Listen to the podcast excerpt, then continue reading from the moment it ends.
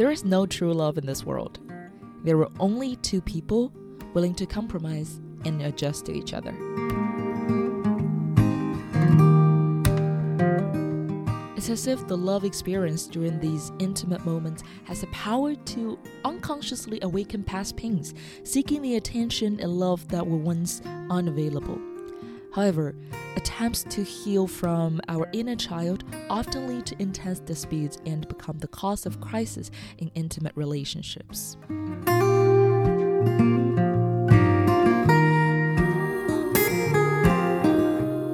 The people truly worth spending a lifetime with are those who have seen you struggled, have seen you cried, know how much suffering you have gone through, know how ordinary you are as a person, and they're still willing to share your burdens. They allow you to be neither pretty nor rational, and yet they're still willing to share their shoulders and all the candies with you.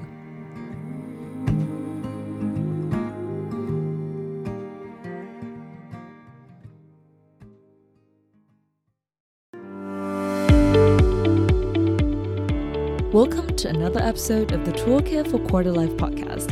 I'm your friend Kitty, as in Hello Kitty. Here you'll find all the tools you need to go through the quarter life crisis. Let's make these years count.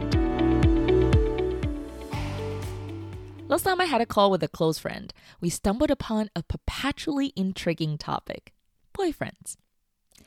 My friend views dating as an inevitable part of her life ever since high school. She just enjoyed the feeling of it.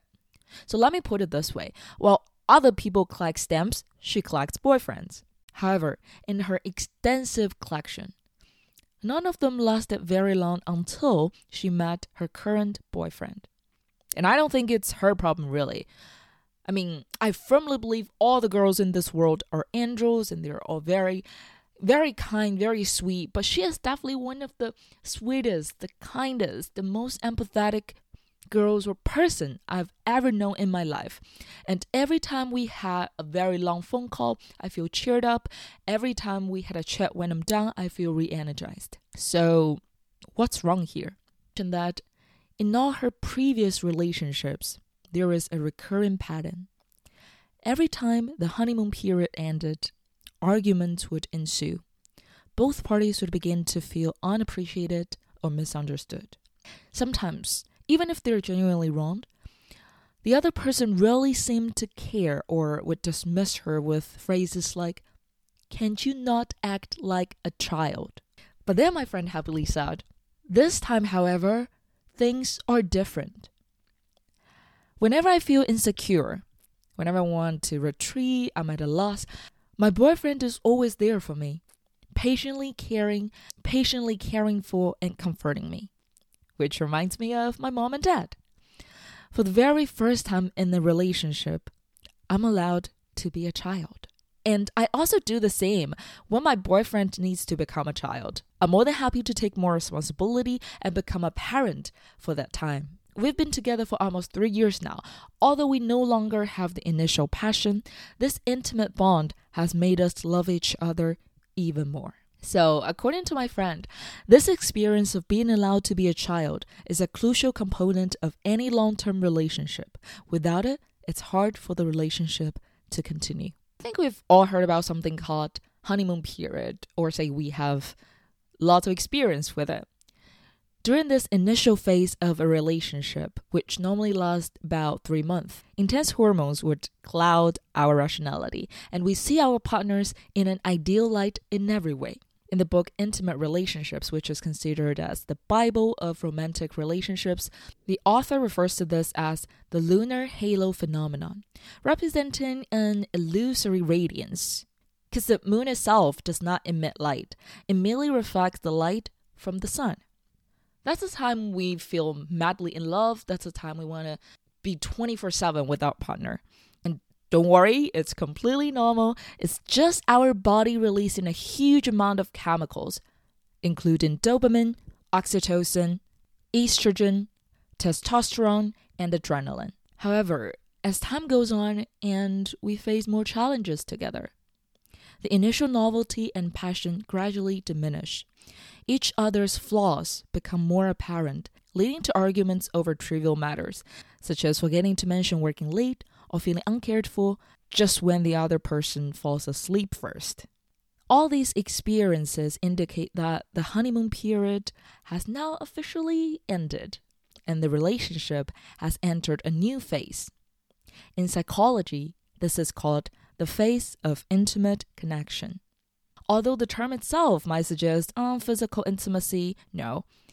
The focus of this phase is actually on vulnerability. It means that the relationship is now filled with new challenges. Let me give you some of the most common things that would happen in this phase. We start to feel more insecure.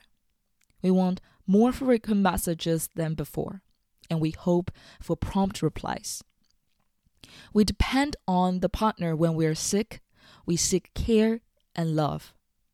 We discuss our childhood traumas, hoping to hear things like, I'll give you lots of love, or I won't let you get hurt again. When I first read that list, I was like, wow, that's freaking accurate.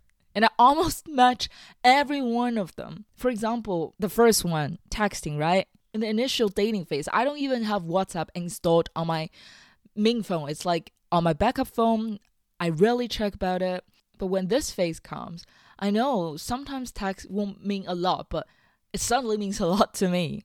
And this is all because subconsciously we're testing whether we can safely be a child when hurt in a relationship, which signals a commitment beyond passion, establishing a deep, intimate bond. Quoting intimate relationships again, this stage is also referred as disillusionment. After sharing a particularly intimate time together, couples often find themselves more prone to arguments. When two people feel especially close, everything seems to be perfect, with humor and tenderness more abundant than usual. It's as if the love experience during these intimate moments has the power to unconsciously awaken our past pains, seeking the attention and love that were once unavailable when we were a real kid. However, attempts to heal our inner child often lead to intense disputes and become the cause of crisis in intimate relationships. If our vulnerability at that time is not met with care, we may feel disappointed. We may start to believe all the previous promises were false, causing the relationship to stagnate. And some may just end their relationship if their needs during this phase are not met. That's why it is known as a defying point in every relationship. If you can handle this turning point well, this relationship can easily last long. If not, it will become a point when you break up and say goodbye to each other for the rest of your life. So, in a word, to maintain a long lasting, high quality relationship, it's essential to navigate this phase successfully. How do we do it? The answer is way simpler than we think state switch. In a study titled Intimate Couples Regression and Lower Right Supporting Structures, psychologists introduced the concept of state switching. They classified three main states for both parties in a relationship child ego state, adult ego state, and parent ego state. Let's start with child ego state, which is the most interesting one. It refers to the time when we regress to be a childlike state in adulthood. This often happens when we encounter difficult issues or when we enter into intimate relationships. I think the book Mr. Toad Goes to See a Psychiatrist has a great explanation of this child ego state. It's just that the basic emotions of a natural child are happiness, affection, anger, sadness, and fear. The typical manifestation of a child ego state is tantrums, which I know I definitely do a lot. So, tantrums are a childish way of expressing anger, just like when a child hears an adult say, um, No, you can't do that. This makes the child very angry and hopeless because they cannot respond to the adult who made them angry with violence or aggressive behavior. They are too mm, little for that. And the only thing they can do is to lie down kick, and scream. However, when adults behave this way, we say they're just being unreasonable. And of course, this child ego state isn't suitable for the workplace or socializing. You cannot just refuse to do the project by saying, no likey, no likey, unless you want a lengthy chat with the HR. You also won't display it very often in front of your friends, or you will soon find yourself without any. The next one is the adult ego state, which is categorized by a focus on rationality, objectivity, and facts. Again, an analogy that I um, that I think of for the state is our teachers. Our teachers will tell us what's right, what's wrong, what we can do, what we cannot do. They reward us and they punish us. But what they will not do is to give us a tight hug and say, everything will be alright.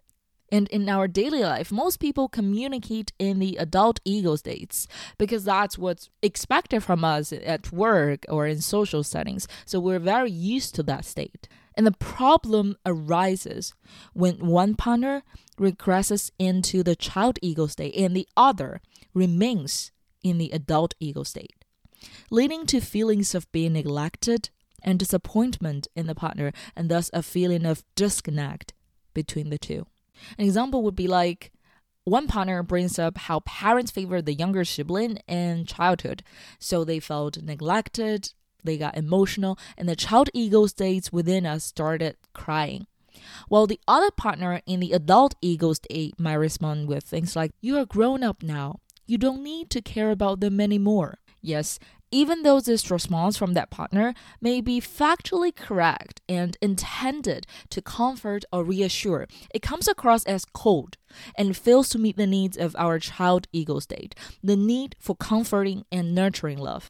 This can make us feel unvalued and disappointed in our partner. I mean, has it ever worked when you try to reason with a child? Even though you are right in every way, has the child ever listened? It's not their fault, they're just being a child. An even worse scenario is when both parties regress into the child ego state simultaneously. In the same situation as before, the partner in the child ego state may seek attention, discussing their childhood traumas, diverting attention from you. This can intensify feelings of abandonment. Only after your partner is comforted, after the tension is gone, for me personally, it takes about like at least two or three days. It's then okay for both of you. Yeah, the keyword is both to switch back to adult ego state together. This is a time we can sit down calmly, discuss our feelings rationally, and consider solutions together. Therefore, for a relationship to successfully navigate this phase and deepen the bond without disappointment, the correct approach is for one partner to switch to a nurturing parent ego state when the other is in a vulnerable child ego state. So, how do you deal with a child? What does that even mean by being a parent? I believe many of you listening to this episode do not have any practical experience of being a parent. Lucky you, the YouTuber 77bro presented a really good example. When your partner says, Why are you coming home so late? You never used to do this. You've changed. Do you not love me anymore? That's when your adoptive pattern needs to switch to a parental state. It's basically like how you would treat a child. You need to show care and concern. You could say things like, Oh, sweetheart, is it because of this? Wait here, let me get you something you like. How could I not love you? And so on. Because when a person regresses into the child ego state, fundamentally they seek love and care, emotional comfort, and acceptance from the other, rather than rational lecturing and analysis of pros and cons. I really love a paragraph written by a famous Chinese writer, Lin Huiying. She wrote in her book Many people may like you because you're good looking, you're witty, and you're fun to be around. But these likes often come with too many expectations and conditions. The people truly worth spending a lifetime with are those who have seen you cried, have seen you struggled. They know how much suffering you've gone through. They know how ordinary you are as a human being, but they're still willing to share your burdens. They allow you to be neither pretty nor rational, and yet they're still willing to share their shoulders and all the candies with you. However, do be cautious if only one person is always playing the parent role. I think this is a big lesson for me because I definitely feel I'm the one that's switching to the child ego state very, very often. But not that often as a parent. So, if one partner constantly acts like a child and the other as a parent, this can strain the relationship, potentially leading to its end. By taking turns being the child and the parent, we can navigate the phase of intimate connection smoothly, strengthening strengthening our trust and love, understanding that the partner will be there for us in times of setback.